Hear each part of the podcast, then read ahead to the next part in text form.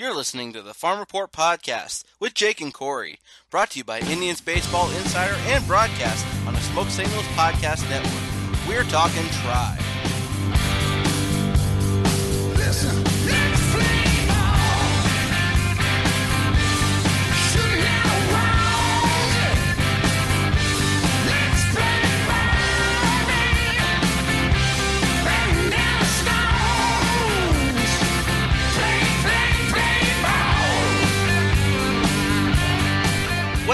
Day, good afternoon, and good evening. Wherever and whenever you happen to be tuning in, we are glad to have you aboard. I'm Jake Dungan, senior contributor for Indians Baseball Insider, welcoming you to this week's edition of the Farm Report Podcast.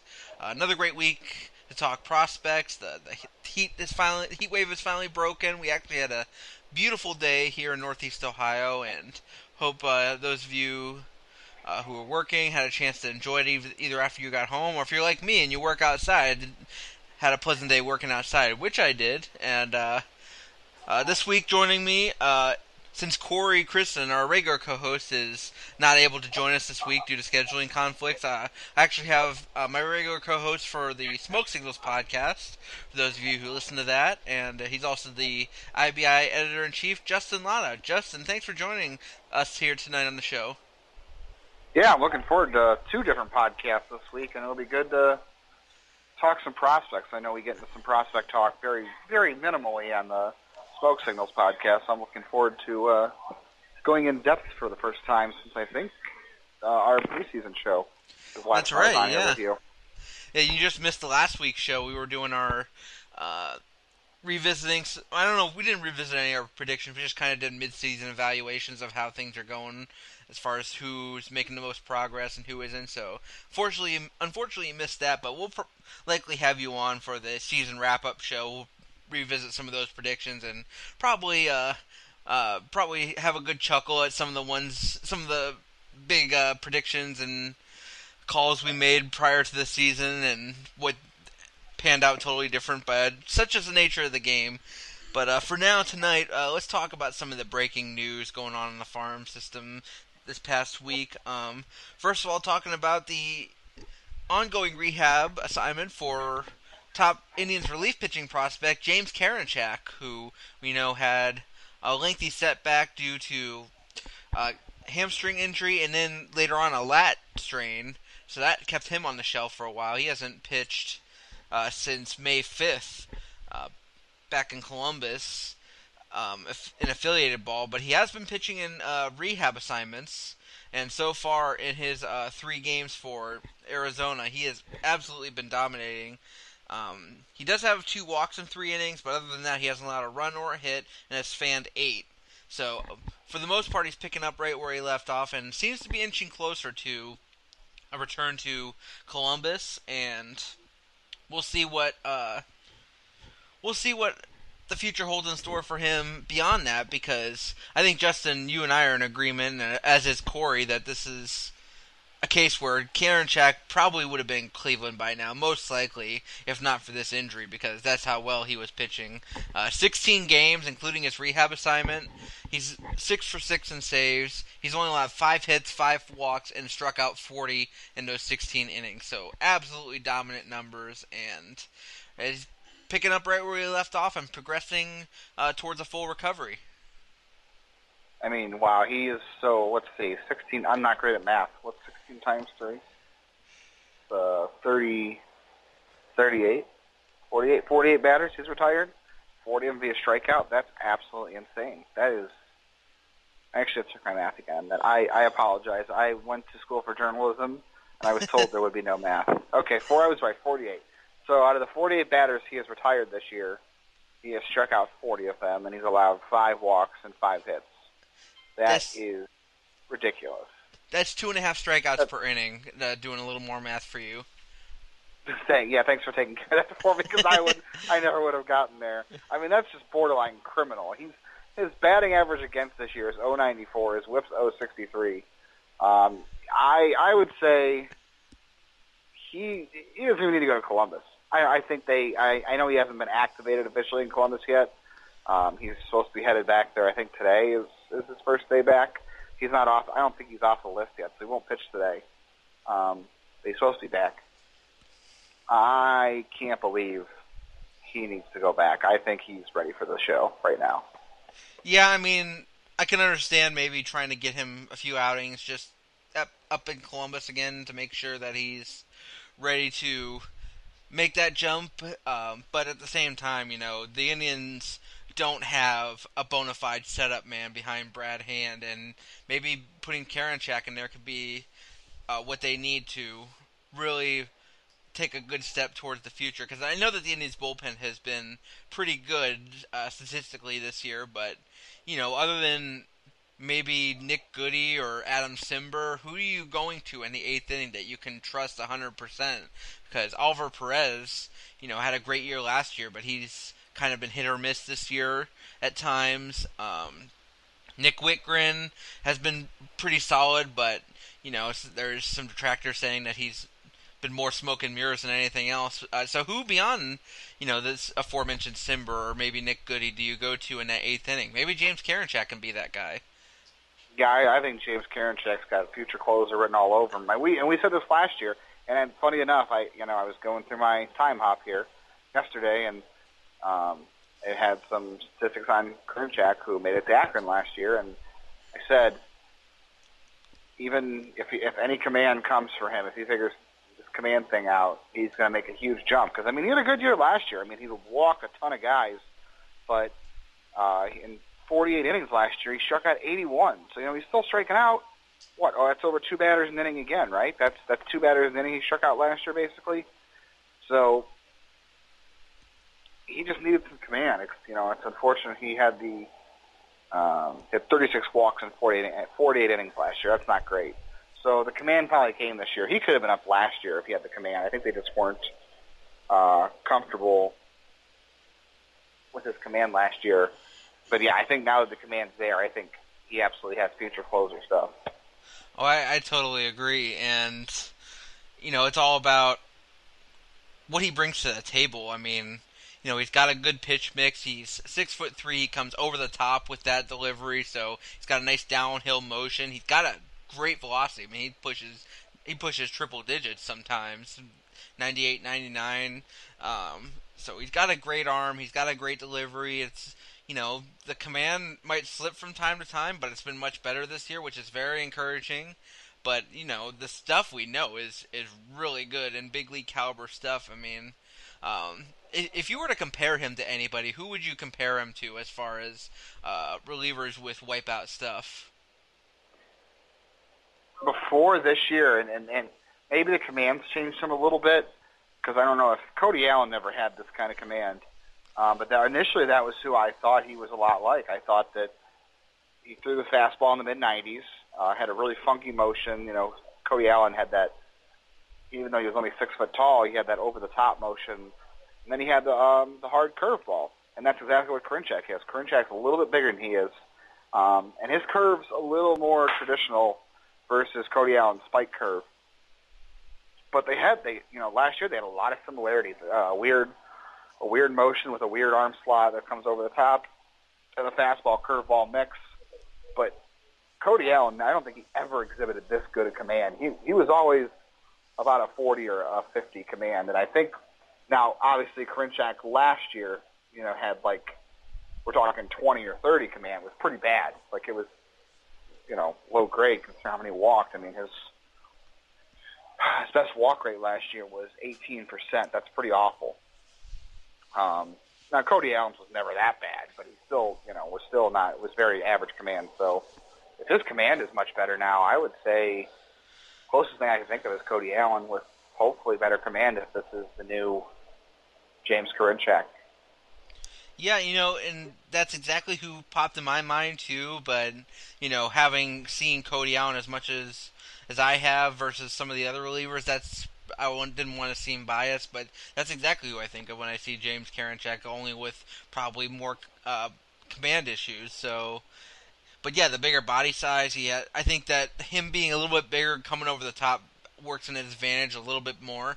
Um, probably has a bigger stride when he delivers the ball too, so it, it makes the it makes his time from the mound to the plate a little bit quicker. Probably, uh, I know that that uh, can play to a, pitcher's advantage if they have the right body type and the right kind of mechanics. So, uh, Karinchak. The other one I would say, sorry to cut you off. The other one I would say is uh, Joe Kelly too.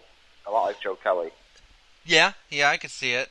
So, um, at any rate, it's great to see Karinchak uh, progressing through rehab, and as you said, he sounds like he's going to be in Columbus, if not today, then tomorrow. So, uh, we should be seeing him there within the next few days, uh, pitching again, and who knows beyond that when he'll be in Cleveland, because it should be sooner rather than later.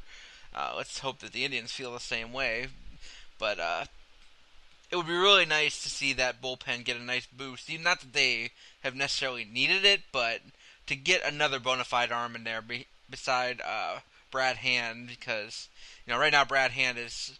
I'm not saying he's getting the full Andrew Miller treatment, but he has been used a lot this year, and that's only because he's the best reliever uh, that they have, and arguably one of the best relievers in baseball right now. So you know you got to use him when you can, and use that weapon to your advantage. So getting Karinchak in there should hopefully take some of that pressure off and give the Indians another bona fide uh, late inning arm uh, for if and when they do get to that uh, playoff situation where they're going to need some uh, some good relievers to step up and pitch in those key spots in such crucial games. So. Um, Speaking of uh, arms that could have an impact in Cleveland this year, how about we give another update on Danny Salazar, who is pitching in Columbus now? He's worked his way up the ladder, and in his latest outing against Buffalo, uh, just a couple days ago, he had three and a third innings, uh, allowed only three hits. He walked a batter, didn't allow any runs, and he struck out six. And Justin, you said that uh, I was trying to search on get some word on what his velocity was. You said that the Clippers broadcaster had tweeted it out that he was topping out at 93, so he's still not up there as far as his velocity goes and what we're used to seeing from Danny Salazar, but the results otherwise have been there, and it seems like he's making good progress outside of his outside of his um velocity still being down and maybe his breaking pitches are working well for him right now. But uh, so far in uh, five rehab appearances, he's 0-2 with a 3.38 ERA, 23 strikeouts and 13 and a third innings. That's pretty good. He has allowed 15 hits, so a little bit of a high number there, but he's only walked four. So the command looks like it's there. The breaking stuff's probably working for him with the strikeouts. It's just the velocity is still down. So right now, you know, he's in Columbus now. He's pitched up to three and a third innings. They're still working on stretching him out. It sounds like. Uh, where are we with Danny Salazar, and what are your expectations for him? I know we talked about this in the smoke signals, but uh, after pitching in Columbus now and doing, seeing what that has resulted in, has that wavered your opinion at all? The velocity is definitely concerning. I don't think you can overlook that. I know a lot of people think that he could, you know, with the he pitch, he becomes a pitcher, maybe he can survive, and not everyone needs to throw, you know, 95, 96. I guess that's true, but Danny Salazar has always been more of a thrower than a pitcher. I don't think anybody can dispute that. He, even though he has great stuff, I mean, we know his changeup and his slider and his curveball at times have all been really just dominant wipeout pitches. Even his fastball, he could throw the fastball anywhere he wanted and get a swing and miss. Um, if he is going to live, at, you know, and, and the thing is, he's topping out at 93. So it's not like he's just throwing 92 regularly. We're talking, you know, 88, 89, 90, and then he's getting his way up to 93. I would probably say glass half full. You're hoping that okay, he hasn't pitched in, in the big leagues since 2017, and these are his first five appearances, you know, in two years in a game. So you're hoping that this is just him building up the arm strength again, and by the time he's ready to be back in Cleveland, which is what uh, maybe two more outings away, I think. trying to think how many how many more days he has left because he only has 30 days of rehab, which really equates to what six appearances, seven appearances. So yeah, sounds like sounds about right. yeah, you hope that you hope that this is just building arm strength, and when he when he gets you know his regular routines back and he gets the arm strength back, that he can be you know something like top, you know, hitting 93 and topping out at 96 or something, you know, then that's a little more survival because that's kind of where most of the Indian starters are now. I think that's where you know Zach Plesac sits. Um, that's where well, Clevinger's way above that now, but even Bauer is not really is, is really topping out at 97 now. So if, if Salazar could really top out at 96 and sit 92, 93, I think you feel good about that. But from the video I've seen and the reports we've reports we've gotten from these games, I mean the the curveball seems like it's good. The changeup looks really good again. So maybe he's going to have to learn to be a pitcher if this velocity is not where he's used to it. Maybe he has to learn how to use his off-speed stuff and um, really learn how to sequence hitters and locate. So maybe it's a good thing for him. Um, but my my expectations are pretty tempered based on the velocity and the fact that he hasn't pitched in a big league game in two years. But if he if he does learn to really lean on his breaking stuff as opposed to just being a thrower, you know, maybe maybe things are better for him because the the breaking stuff was always good. He just never really had command. I have a suspicion that this might be somewhat related to his confidence because I have seen firsthand, and I think it was the last time he was out on rehab assignment a couple years ago before all these injuries came up. He was on rehab assignment in Akron, and um, remember talking to him. It, he got shelled in his rehab appearance. I remember talking to him after the game, and you know he said all the thing, right things about how he felt fine and everything was progressing forward. But at the same time, I I just you got the sense from him that you know his confidence just wasn't there, and maybe he wasn't ready to. Uh, he wasn't fully confident in his ability to go out there and just turn it loose like he has in so many times in the past. And you know what? Some of that could be justified because you know his body has let him down so many times over the last several years that maybe his confidence just needs to be slowly built back up and maybe that's what this process is all about is you know gradually incrementally building up his arm strength his uh, innings his er- pitch count everything involved with uh, rehab assignment. And the, along with it building up his confidence and letting him feel okay with the ability in his arm and his shoulder and whatever's involved with his uh, his pitching that has caused him problems in the past, uh, that it's it's going to be okay to uh, turn it loose more every once in a while. I mean, it could be that this is just who he is now. I I, I fully accept that, but uh, I still wonder if maybe once his confidence reaches a certain point, he'll be willing to uh, reach back for that little bit extra that he's done in the past, and maybe he'll be able to reach that point and we'll start to see some of that Danny Salazar of old again. My confidence isn't too high on that either, but I still wonder if that's a factor. Yeah, no, that's that's definitely a good point. I mean, I, I don't want to be rude. I don't want to, you know, say things that are not that are speculative. But there's been a lot of things in the past where people have talked about Salazar. You know, a lot of the, the problems he has. Not not to say he's never been injured. He obviously has been injured. I wouldn't. I'd say he's hurt, but I do know there's some. I don't want to say toughness. Toughness is the wrong word. How yeah, how do you go about saying this? He's. I think he's always very concerned he's going to get hurt. I think a lot of the stuff affects him mentally in some ways. You know, when he gets hurt like that, I think he's. I think he's afraid he's going to get hurt a lot, like you say. He's afraid he, he doesn't have the ability to, to turn it loose and reach back for that extra bit there, like you said. I, I think some of that just happens to be his own confidence. That just starts in his own head. You know, I don't want to say he's a head case or it's all in his head because I don't think that's true. I think that's an unfair allegation to make any any any player, um, because you know athletes always want to go out there and compete and help their team. That's how they got to where they are. They didn't get there by, you know, faking injuries. That's that's not anybody thinks that's crazy, but we have heard in the past where guys say, you know, sometimes he gets into his own head and and is, is concerned he's going to get hurt any time throwing the ball, and you know that does affect things sometimes, and, and it's reasonable to think that's the case maybe in here if he's afraid to reach back and really let it loose. But you know, like you said, hopefully it's just a case of him needing the time to build the arm strength back up and let it go. Yeah, and it doesn't help that a lot of the times his his uh, lack of confidence has been well founded because he has been hurt so many times. Yeah, yeah. I, I mean, I, if you if he thought he was going to get hurt any pitch he throws, it's hard to blame him because that's just how it's been throughout his career. I mean, shoot, the Indians put him on the 40-man roster when he had Tommy John surgery. And this was all the way back in like I want to say 2010. I think you know he pitched for the Captains in 2010 when they won the championship. He was um, hurt by then. Uh, he was already going undergoing surgery. He didn't come back until 20 late 2011. He pitched well in 2012, and obviously we saw him in 2013. Um, and then he hasn't been the same since.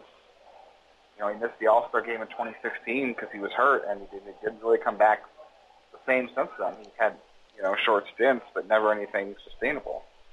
Right. So, uh, well, we'll just cross our fingers and hope that him getting his confidence back, him building up arm strength, and hopefully his body cooperates, that uh, he's able to get back to. I'm not gonna say get fully back. I don't think that's fair to place on him at this point. That put those expectations and that pressure on him, but just get back to being a, a contributing pitcher on the Indians pitching staff. I think that would be uh, a great a great uh, victory for him uh, personally and for the Indians to get him all the way back because he's had to go through so much. But uh, we shall see and uh, monitor the this last leg of his rehab process because, as you said, uh, we've only got a couple more weeks on that 30 day deadline, and he is fully expected to be rostered, barring any setbacks at that point. So uh, we will definitely. Without options, he has to be. Yep, exactly. So we shall see. But uh, if you want to point to if you want to point to a silver lining, or you want to you want to have some confidence that Salazar can be back and help the way he used to. If you look at the swinging strike rates he's had in his rehab outings, uh, you can probably discount rookie ball because you know he's facing guys that are just fresh out of college there, or you know even younger, obviously, or out of high school. But if you look at Double A, he's had two appearances in Double A one in Triple A, and he's been at 12% swinging strike rate and 14% swinging strike rate. That's that's a pretty good sign because that's pretty much kind of where he had, had lived in the past. Uh, you know, 12 and above. Uh, you don't know how that's going to translate to the major leagues, obviously, but the fact that he is at least doing a good job missing a lot of bats uh, in the minors at least gives you a little bit of hope that even if he's not throwing hard, the stuff is missing bats, and that would be the, the curveball and the changeup. All right, well, let's uh, switch gears here, going down to Arizona and check in on another hard throwing right hander. Uh, India's first round pick, Daniel Espino, from this year's draft class. And he has officially made his uh, Pro Ball debut uh, last week, uh, actually on Friday the 12th, uh, earlier this month. And then he made his second appearance last week on the 17th. And so far, he has pitched to the tune of uh, a 3 ERA, I mean, small sample size, three innings, two hits, one run, no walks, three strikeouts. Uh, from what I saw, his velocity was up there as advertised, and you know, there's not much to glean from two appearances, but it's nice to see him making his uh, professional debut and, and pitching well. And uh, what do you I, I know we talked about this around the draft. I mean, we Corey and I talked about this with uh, Jeff Ellis after the draft. What the expectations are for Daniel Espino, but we I, don't think we've ever gotten your take on it uh, since the draft, Justin. What do you, what is your read on Daniel Espino? I mean, I I was looking at some of the reports. There are people out there that uh, saw him in person and said that he was really good. I mean, the the curveball was good. The fastball was at the 99. I think I saw one report that said that one of his fastballs, or the one day he saw him, uh, his fastball was not below 97. He topped out at 99. Uh, really good spin. I think overall, I think everyone does kind of believe that he has a reliever profile only because he's got that long arm strength, long, long arm angle, uh, that long arm drag he has, and just being so short and kind of volatile. So I do think the I think the reliever profile still fits, but so far the stuff looks good, and I think they're going to give him a chance to start. And the Indians have done such a good job developing starters, um, you know, every which way. I mean, heck, even if you look at off their own roster, look at the guys that are they're pitching around baseball that were in there. Like you know, Thomas Pannone has been up for the Blue Jays. Um, guys out there like that that have done a good job here that are pitching elsewhere and, and their own rotation. So I think Indians will give him a shot to be a starter, but ultimately I do think the reliever profile fits well. But boy, when you guys talk about a guy that's that's 18 years old and is that short, it's topping out at 99 already. That's impressive, and almost kind of seems like Danny Salazar in a way, oddly enough. I know that's why I kind of wanted to transition that way because I, that comparison has been made in the past uh, because they've both followed similar paths. Uh, Salazar, uh, he wasn't drafted, I don't think. He was uh, signed out of. Uh, he, he was signed on, out of, off the international market, but they were both around the same age. He's obviously Salazar has been in the Indians organization for a long time. Spino's just getting started, but they were both probably around the same age when they entered the Indians organization, and you know his profile does uh, seem pretty similar to Salazar in a lot of ways, and yeah, we'll see if they give him a shot as a starter. But uh, the one thing that Jeff kind of was hesitant about was how the Indians have, as much as they have had so much success developing pitchers, not one of them has been uh, a prep arm, other than if you want to call it count Salazar as a prep arm technically, um, since CC Sabathia. So uh, they haven't had a lot of success with that. Obviously, we've seen uh, guys like Juan Hillman and Brady Aiken are kind of stalled in their careers. Triston McKenzie uh, was going very well in his career and seemed like he was moving his way up to Cleveland, but now has some injury issues to contend with. So um, that I know that from Jeff's standpoint, that was his one point of hesitation with Espino as far as drafting him first in the first round for the tribe. But uh, other than that, the talent profile file seems great. It's just a matter if you know his arm can withstand you know the velocity that he has. Because I know that not just Jeff, but there's a lot of uh, analysts and scouts who are have have their trepidations about Espino's arm as far as whether or not he'll need sur- reconstructive surgery at some point. Uh, with him already throwing as hard as he is uh, at just 18 years old, so I think that that's where the hesitation comes in. But if it, if and when it does come to a point where he progresses through the system and either he pans out as, as a starter or eventually gets moved into the reliever's role and is still pitching well and his stuff is panning out well, then uh, it's a great coup for the Indians because they have not had a lot of success with uh, first round uh, picks lately. Yeah, that's fair too. What, what Jeff said, you pointed out about the prep arm thing. That's definitely fair. Uh, hoping, definitely was hoping McKenzie broke that string, and maybe he still can, but I don't have a whole lot of faith. He's not pitched yet this year, but yeah, you're definitely right. And and just like you said, the way he compares to other arms in the past history, and, and that arm arm slot, the drag he has on his pitches, and you know, I, I hope he breaks the mold, and I hope he makes it somehow. Like I said, I just think he's probably going to wind up being a reliever, but yeah, it, it's very strange, and, and the sport itself is going much more towards college pitchers and prep hitters. Uh, the Indians really kind of zigged while everybody else zagged this year by pitching, picking a lot of pitchers overall. Some of them were college, but you know some were prep. Uh, Espino was, but you know they did with Hankins last year. Hankins is off to a good start, and it remains to be seen, you know, what kind of happens to him down the road too. But he's off to a good start, so maybe, um, maybe they're confident right now in, in just the, the pitching plan they've had over the last couple of years that has allowed them to get Bieber up, Civale, and uh, the way that you know Clevinger and Bauer have taken off as well. Even though I think a lot of that is, I don't want to say self. Well, obviously Bauer is a little more self-made improvement. Um, Bauer had a lot to do with Clevinger, but you know maybe they feel confident in their in the the culture they have with pitchers that this is the time they can turn it around. I mean, they've definitely built a great uh, track record with developing pitchers. I mean, Corey and I have said multiple times over the last several weeks, looking at the pitching depth in the system. I mean, right now in Cleveland, you've got you've got Shane Bieber, a college arm. Uh, you've got Zach Plesac, a college arm. You got Madam Plutko, a college arm.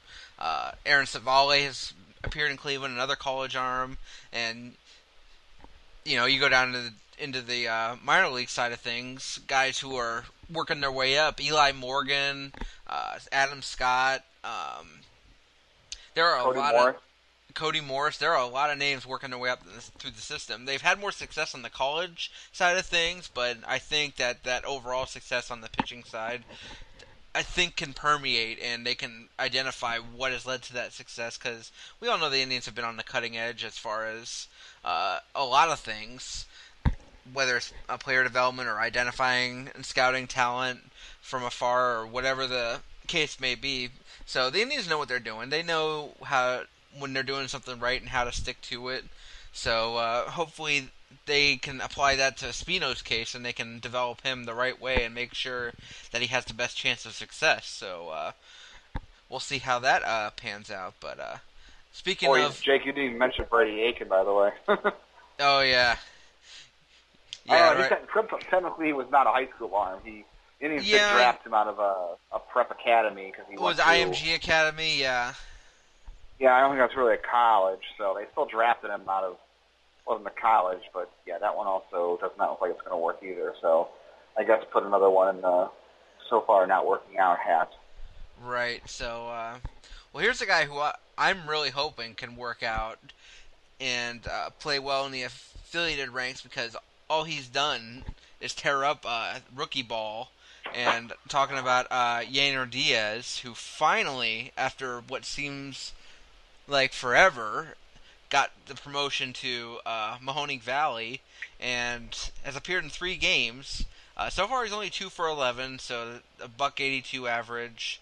Um, not a lot to glean from that in such a small sample size, but in 20 games for uh, Arizona rookie ball this year, he's batting 451. He had 37 hits and 82 at bats, including five homers, six doubles, 22 RBIs, four walks versus eight strikeouts. He kind of uh, strikes me kind of similar to what uh, Oscar Gonzalez has become. I mean, I think he's capable of drawing more walks than Gonzalez does, but the hitting profile seems very similar to me. A guy who just knows how to put the bat on the ball and make things happen. And so far in his uh, few seasons in the organization, that's all he's done. I mean, aside from this year, he batted 355 last year in Arizona, and then 294 the year before in uh, 2017 in Dominican Summer League. So all this guy has done is since uh, joining the organization has hit, and hopefully now he can translate that to the affiliated ball ranks because I'm finally glad to see him in Mahoning Valley and getting some playing time. Because uh, aside from being a good hitter, he's also a good catcher. I've seen the defensive numbers; he looks pretty good behind the plate as well. At least from uh, controlling the run game, he looks like he's got a good arm behind the plate. So, uh, what's your take on uh, Diaz? Because I know he wasn't on our prospect radar. I've had my eye on him since last year, but um, I think you've been warming up to him a little bit, especially when you put out your uh, mid-season prospect ranking. So, uh, what's your take on Diaz and getting the call to Mahoning Valley? I thought he was on our preseason top 50. I'm going to go back and double check right now. I could have sworn we snuck him on there. It might have been late because we didn't really know much about him other than all he did was hit. I'm taking a look now. I thought I thought he hit the top 50. He just wasn't very high up. Um, you're right. He did not make our top 50. He was in our cutting room floor. Um, so yeah, he did not make it. You're right. I'm, I'm kind of surprised we didn't because he. I mean, he had the numbers there hitting wise to support it. So he should have been probably. Uh, unfairly, I was probably a little. I'm probably a little disappointed he hasn't hit as much. I know it's like you said, it's only been three games, but the way this guy was hitting in Arizona, I was expecting him to come out of the out of the chute and just start hitting all over the place in Mahoning Valley. And it's early, maybe he still will, but uh, I, I don't know how much different the competition is between short season and yeah, Arizona Rookie League. I mean, the Arizona Rookie or the Rookie League, you have uh, a lot of younger Latin teenagers, a lot of high school kids, some college kids, but uh, Valley is just a lot of the same, except for you know some of those guys did play against each other in um, the complex leagues a year ago, and they're up in the Mahoning Valley now, and you have some guys just out of college up there. So I don't, I don't know that he'd be facing anybody totally different. So I'm really curious to see what he does there. But um, it'll be cool to see him also handle Ethan Hankins behind the plate because those two could be a fun pair if, like, if Diaz is as good as his numbers indicate, both offensively and defensively. Right, and as far as the difference between uh, Arizona and Mahoning Valley, I think the difference is more in the long lines of being in a traditional baseball season setting. Because you know you're in Arizona, yeah, you're playing games every day. You're playing in a season, but one, there's hardly anybody who attends those Arizona League games.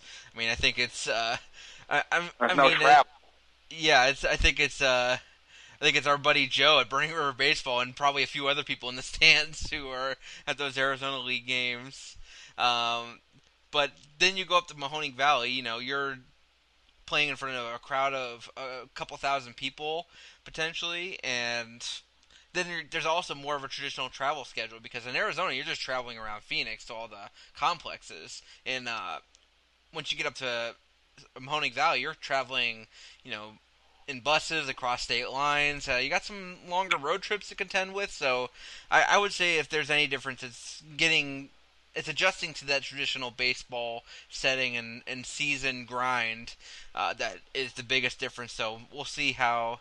And I know that they opened the season, or they, he opened his uh, Scrappers career on the road against Batavia. So uh, making your debut on the road probably ha carries with it its own uh, kind of nervous setting and whatever the case may be. But I think that if there's any difference, I would point to that.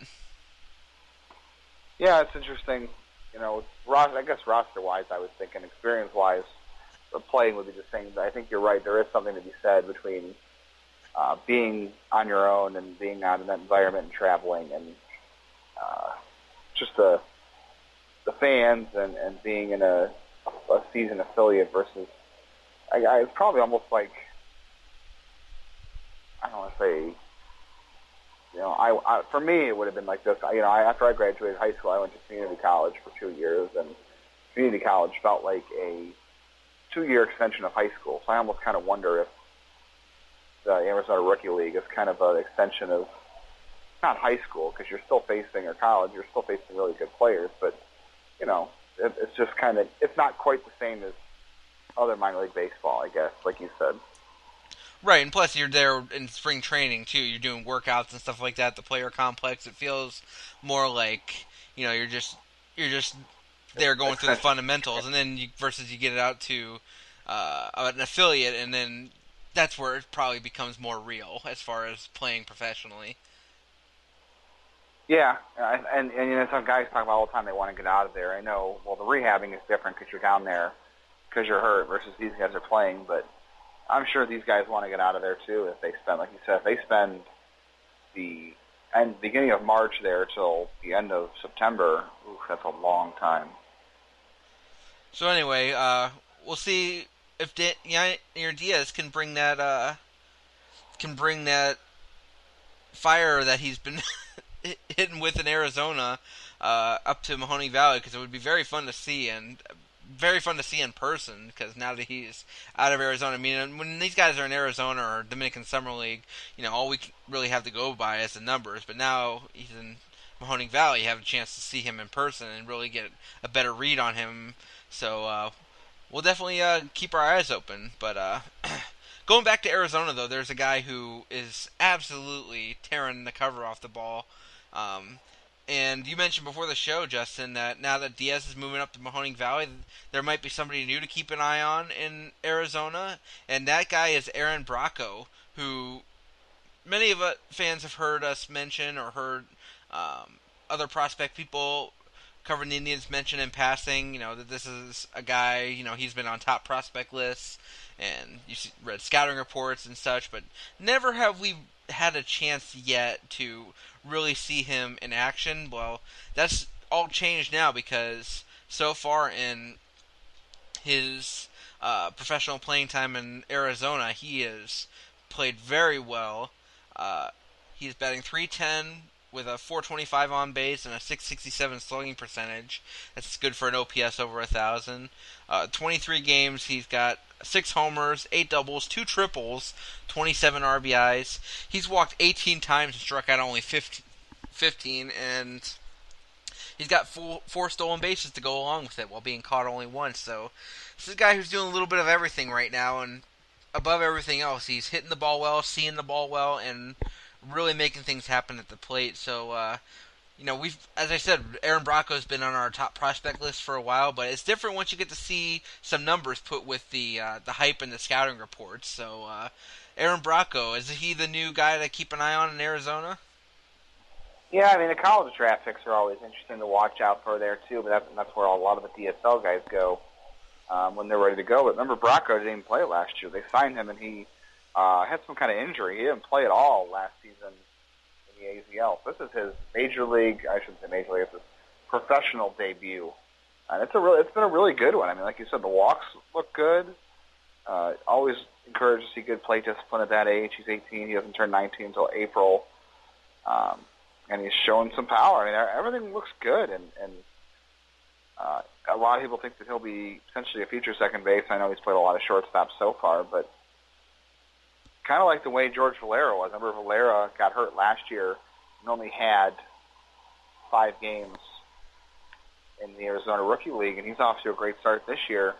Uh, Bra- Bracho didn't play at all last year because of an injury himself, and is off to a really good start. And yeah, so I, I would probably say you're right. He is probably the most exciting player to watch on there right now, outside of maybe some draft picks like Espino, um, and some other young uh, former July 2nd signings. But yeah, Bracho might be the, the top guy the way things are going right now. He definitely deserves the attention.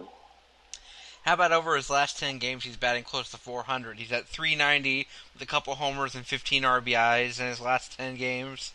And still a 6 to 5 uh, walk to strikeout ratio. He's got a nine game hit streak going, so he's really doing everything right in Arizona right now. And man, I wouldn't be surprised if he soon gets the call. I mean, I know that the middle infield is pretty crowded in Mahoning Valley right now. You got uh, Delgado and uh, uh, Brayan Ro- Rocchio and another uh, top international prospect in Mahoning Valley right now. But if a spot opens up on the middle infield, I wouldn't be surprised to see Bracho's name mentioned as far as a potential a guy potentially able to uh, fill in there. But it's great to see him uh, playing as well as he is because I.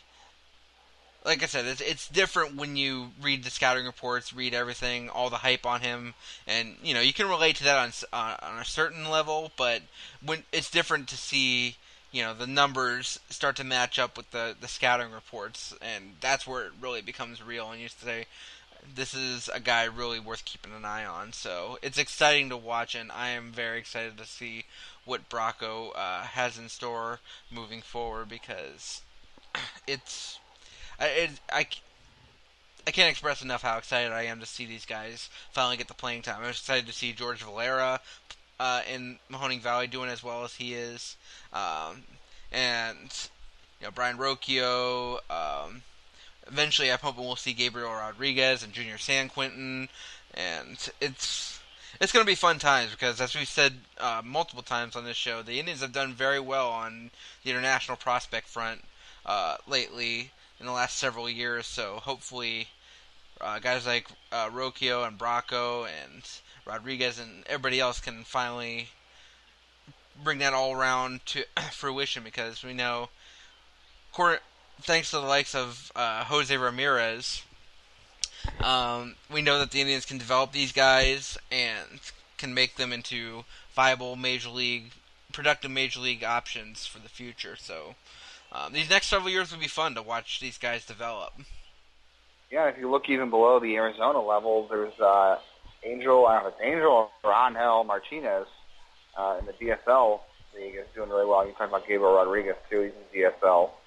Uh, those two guys could be stateside soon, look good. And uh, Jose Ramirez's brother, you just talked about Jose Ramirez. His brother is playing in DSL right now, Jose Baez. So there, there could be a lot of guys coming that way too. It's going to be exciting, and like you said, I, I, think we had Bracho ranked last year. I don't remember where we had him ranked. Um, and, but you know, sometimes rankings like that, we had him ranked 22nd this year, and he had yet to play um, a pro game. so a lot of times we're relying on scouting reports and some video that's out there, and then trying to see what everybody else feels about his future to make sure that our rankings are as accurate as possible, even if we haven't seen them. So, like you said, now that we've got a chance to see some video against other uh, pro guys and, and some data on the sheet, finally, it's a little easier to justify where these rankings are. And at 22, I think we, I think, I think we gave a fair shot to Bracho. He's at 22 on our list this year, and given how he's played, I think we've been, I think that was uh, well justified, and it's good to see that he has delivered on pretty much every scouting report you've seen. I think has been pretty accurate so far, even if you're just looking at the numbers. All right, so last question before we get to uh, Player of the Week for this week. Um, is Daniel Johnson closing in on a call up to Cleveland? Because it seems like since he went to Columbus, all that he's done is hit. And he's hit much better than he did in Akron. In Akron, he batted 253 with he still had an 872 OPS and was hitting some home runs, but in Columbus he's batting over 300. He's got an OPS near 900, five homers, 27 RBIs in 49 games. Over his last 10 games, he's batting 341. Um, how much more does this guy have left to prove in the minor leagues? I know that the uh, outfield situation is a little bit crowded in Cleveland, and a lot of the guys are playing well, um, especially Mercado and Naquin, and you know Luplow's had his moments, Bauers has had his moments, but how much more does Johnson have to prove in Columbus before he gets a shot in Cleveland? Because obviously the Indians like him. They got, gave him a long look in spring training, and um, I think he has the makings of a long-term productive option for the Indians moving forward. So uh, the question is, when will he get that chance? I don't know. I mean, they seem pretty committed to playing Naquin and Luplow in that platoon out there in right field, so you have that going on. Johnson's primarily a right fielder. Mercado is um, firmly planted in center field because he's the only center fielder on the roster. And then you got Jake Bauers in left field, plus Greg Allen's been playing lately, and they need to get a look at him. It's, it's hard to it's hard to get all these guys looks. I mean, Johnson's more the deserving, I think, right now. But you've got other guys up there. I mean, Tyler Naquin's playing well. You have to see if he's. I know some people have said no. You you just you move on from him, but guy's played well. You have to keep him. You have to give him the extended chance to see if he can keep this up, because you need to find out if he's part of the solution for 2020. Because the, we've talked about this a million times this year. The outfield's still unsettled for 2020, and you need to make sure that um, even if 2019 was kind of a, I know there's three games out of the division, so it's not like it's over, but if you're using 2019 as kind of a a way to reset things and, and see what you have for 2020 and really put your chips on the table for the last um, year, you're definitely going to have Lindor if they don't trade him in 2021. Um, you know, you have to see if if Tyler Naquin is, is part of your future, and the way he's playing, you have to agree with he. You know, you have to give him that shot to prove it because he's doing it right now. And with with we need to see Luplow because he's produced, and then Mercado's already in center field. The only thing you can really do is move Bauers back to AAA and bring Johnson up, but they seem committed to letting Bauers develop at the major league level and try to get him to work his issues out there. So I don't know unless they unless they're going to carry five outfielders. Are they already carrying five outfielders? Yeah, let's see. Luplow, Naquin, Mercado, Bauers. Okay, so that's four, I guess. They could. They're an Allen, and Allen. That's five. They already have five outfielders, so someone's got to go back down. Unless Johnson is going to be a full-time DH.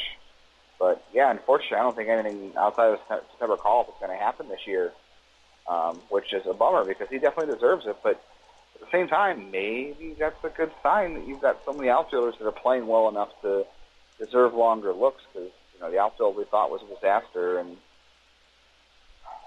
it's, it is a shame because Johnson definitely deserves. it. I don't know where he fits right now. He'll fit somewhere eventually, but I don't think you'll see him before September, even if he is deserving right now. Yeah, that's unfortunate, but as you said, also a great sign for the organization because, well, I mean, we all pretty much were pretty scared about the outfield situation heading into 2019 and what that held in store. But here it is; it's come together pretty nicely. I mean, as you said, that platoon between Naquin and Luplow seems to be working. Uh, Mercado is playing very well, and I still think he'll be in Rookie of the Year conversation for the American League. And you know, Bauers has had his ups and downs, but um, he he's shown some flashes of what he can do. So overall, I think that the Indians are in a good spot, and then obviously Allen in there too, who I still really like and think could be a productive member of this or organization. Maybe in the role that he's in now might be perfect for him. So yeah, I wouldn't change much about the outfield in Cleveland right now, but at the same time, you know, I I would like to see Johnson get his chance because I think he has deserved to get that look, and I know you you're in agreement on that. But at the same time, it's a sign of good depth, and you can never have enough depth in any position. And for the future, to have Johnson there and waiting, and potentially taking over right field long term, uh, alongside Mercado in center, and maybe hopefully Bauers and and left, uh, that could be a that could be a pretty good outfield moving forward. So, um, you know, we might be impatient to see Bauers up in Cleveland now, but um, at the same time, I'm glad to see that the Indians are able to have him waiting in the wings when they need him, and as long as I don't see him playing any differently than he is now. He seems pretty much uh, locked in at the plate, and um, all we can do is just be excited about the future. That's all there is to it. Yeah, except for maybe the platoon splits against left-handers, it's something you really got to think about. And even so, he's got a great arm in right field, so he fits really well up there. He's athletic, might be able to moonlight in center field a little bit uh, if you really need him to. He's got a future. There's no doubt. I think I, I had him my number my number two prospect and my midseason top 50 only because uh, he's just put up so many good numbers between Double A and Triple A. It's hard to ignore, and he's knocking on the door of the major leagues. I don't see how you can deny what he's done. Nope, and I don't see it either. And for the time being, those of you in Columbus who are able to watch him, uh, hope you're able to. Well, I almost said enjoy him. That phrase has had some negative connotations that, these days, so I probably shouldn't say that. but uh, um, so uh, in the meantime, though, Justin, uh, it's time to get, unveil our player of the week for this week, and I couldn't think of, it for, of anybody more deserving than the aforementioned Aaron Bracho, who over the last week since we last uh, recorded has batted an even 400. He's got a home run, three doubles, nine RBIs in five games, four walks versus three strikeouts. It seems like any uh, split of games you look at, he's always got more walks than strikeouts, which is very encouraging. Um, so I couldn't think of anybody more deserving. So congrats to him on being our player of the week for this week. Yeah, it's a good pick. Yep. So uh, reviewing last week's picks, I had Tyler Freeman, who I thought was a layup, but he picked this week to kind of slow things down at the plate. Unfortunately, five for 19. That was a 263 average. Um, he had one double, no RBIs, a walk and three strikeouts, um, a 616 OPS. So not the best week for Tyler Freeman, at least according to his standards that he set. Um, for Corey, he picked Rob Kaminsky, who quietly has had a really good season on the mound. In his two appearances, he's uh, from this past week, he logged uh, two hits, two walks, two strikeouts, but didn't allow a run. Um, so you know he's allowed a lot of base runners the past week, but overall still pitching pretty well. And I like what I've seen from him because if you look at his le- splits against lefties, he's been absolutely dominant against them. Uh, maybe this is a guy who the Indians can look at in the future. I know they've got a couple lefties in there now, with between Oliver Perez, uh, Tyler Nelson, and of course Brad Hand. But uh, Rob Kaminsky quietly uh, working his way into that conversation, and you know, obviously Oliver, Oliver Perez isn't going to pitch forever, and Tyler Olson has been kind of hit or miss this year. Maybe Rob Kaminsky can uh, slip into that conversation. Yeah, he's not far away. He still has that really good curveball, so that gives him a chance. I know they're going to, you know, kill off the loogie next year, and he probably would have been a good fit for as a loogie. But uh, as long as he has a good cur- curveball, to give him a chance to compete no matter what on the mound. And it, from all accounts, that curveball is still really good. So great to see. I'll have to give that uh, to Corey this week as far as uh, performance goes. Uh, for next week, uh, for our picks, um, I'm actually going to go with uh, Ethan Hankins, who just continues to pitch so well in Mahoning Valley. He's got an ERA of 0.88 and seven starts or six starts, seven appearances. He struck out 35 and 30 and two thirds innings. He's only allowed 16 hits, three five runs, three earned. Uh, he's uh, walked three. He's hit a few batters, but overall, just continuing to dominate in every sense of the word. So uh, last time out, he finally got to the five inning mark in his as far as uh, building up his innings and his arm strength. Um, so yeah, that was against Batavia a few days ago, or yesterday as we record this. Uh, five innings, no earned runs, allowed three hits and a walk, and struck out six. So um, things are looking good for Hankins, and I'm going to go with him for uh, my pick for next week. Uh, Corey is not available today, but he did submit his pick for next week. He's going to go with Jose Fermin, who has quietly really turned things around at the plate this year. I know he started off slow. Um, but he's starting to turn things around and looking more like the guy we saw last year in Mahoning Valley.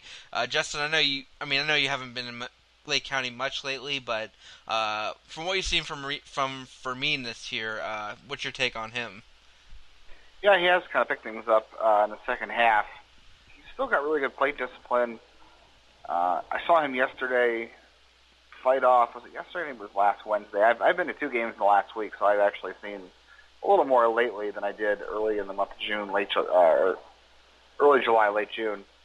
Uh, but he's done a good job. He's starting to fight off pitches and drive them a little bit more. I know the team really wants him to focus on picking on pitches he can drive to his pull side. He's kind of picked it up lately. He just really needs to add strength. I think that's the only thing really with him. He's so thin right now, and and that helps him move well at second and third or second and short. But uh, once he adds some strength, I think you'll see the hitting take off even a little bit more. He's already got a really good eye at the plate and uh, makes a good amount of contact as it is. So once he gets more selective about pitches he can drive, he's going to do a lot more of that. So he's starting to get there. He's starting to learn that a little bit at this level, and makes him a good pick because I think if he picks that up or figures that out, that's what's going to happen a lot more.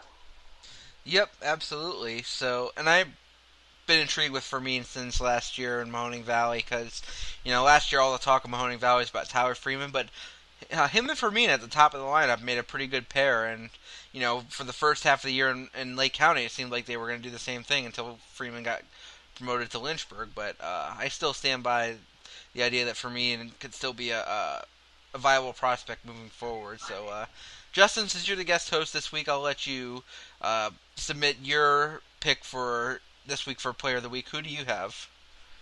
Um, first of all, and go back to your point with Fermin too. They they were roommates last year, and they were roommates this year until Freeman got promoted. They're they're really good friends, so it's funny you mentioned that because they're they're really tight. Uh, and, and Freeman has or Fermin has a lot to do with why Freeman's walks have been better this year. So good note there to combine those two. So those two paths are really intertwined. Um, as far as pick this week, Hankins is a good one. Um, I, there's two two guys I'm honing in on. I'm trying to decide between two. Uh, Ka'ai Tom, who just continues to keep hitting no matter what level he's at, and it's, it's, it's not going to stop at AAA because you know they got that MLB ball that just flies off the bat. I want I want to go the easy way out and take take James Karinchak now that he's going to be activated off the injured list in Columbus. Um, but he might only get one or two appearances over the next week, so maybe he doesn't do enough to be player of the week. So I'm going to go with Ka'ai Tom because that guy just keeps hitting. Yeah, he does, and it's so nice to see because, you know, last year, the last couple years, really, he's finally been healthy, but he hasn't quite produced at, at the levels that maybe the the Indians have been hoping for. But you know, now that he's uh, in Columbus and you know he was hitting well in Akron, and now he's hitting even better in Columbus. He's batting close to 400 in 14 games in Columbus. That's really remarkable. He hasn't hit any home runs yet, um, but he has 10 RBI, seven doubles, and a triple, and it's just really nice to see him finally coming around. And you know, maybe he's a guy who could potentially fit into the Indians' future plans. I mean, as we said, we can't get Daniel Johnson on a team because of the crowded outfield. It's probably going to be even harder to get Tom on the team. But if the Indians or maybe some other major league team, depending on what the Indians decide to do with him, because I think he's got to be coming up on six-year territory here pretty soon. And He is Rule 5 eligible this winter. Yeah. Yeah, so we'll see what they He was Rule 5 eligible last winter, I think. Yeah, so we'll see what what goes on with that. But uh, if the Indians or some other major league team decides to give him a shot as maybe a fourth outfield type, I think he could fill that role pretty good because he's can play all the positions. He's got a good arm. He can hit for power, some power, and uh, and uh, show some speed on the base pass. Uh, he's pretty prototypical as far as a fourth outfield type. Yeah, just don't let him uh, turn into a Jesus Aguilar. You Yeah, know, exactly. Not having a great 2019. Yeah, I'm I'm really curious. I'm with you. I really don't know what to make of him. He's he he hit really well in Akron, where you know it's a tough place to hit, and we don't think the ball is um, affected there. We don't think it's different. I haven't heard it's different down there. We know it's different in AAA and the major leagues. It's obviously different. I don't know about Akron, um, if he's sitting there and he's doing the same thing in Columbus, it's hard to think it's a fluke. So I'm really curious what the Indians do with him this offseason because he he's been a good hitter. I got a chance to see him way back in college. He was playing in the Wood Bat Summer League in New York when I worked out there for two summers, and he hit the crap out of the ball there. And he's really hit at every level. And now he's kind of like you say, he's healthy again. He's strong. He's learned how he's reincorporated the use of his lower lower half in his swing a lot better to drive the ball more. And I really have no idea what's going to happen with him this winter, but um, I think you're right. I think if the Indians don't put him on the 40-man roster, I think someone else is going to at least think about giving him a shot.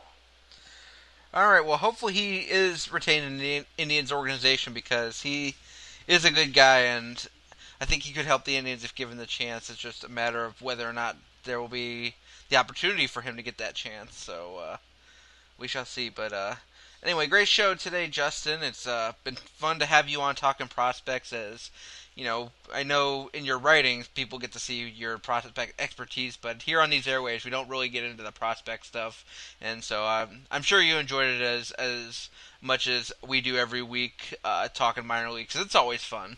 Yeah, it's always it's a the system's not as hasn't grown as much hasn't grown as much this year. I think as we thought it would with some injuries and some other stuff, but uh, it's still about as healthy as it's been since they traded Clint Frazier for Andrew Miller. The system was in a good place at that time, and I think uh, it's in a really good place right now. So always a good time to talk prospects.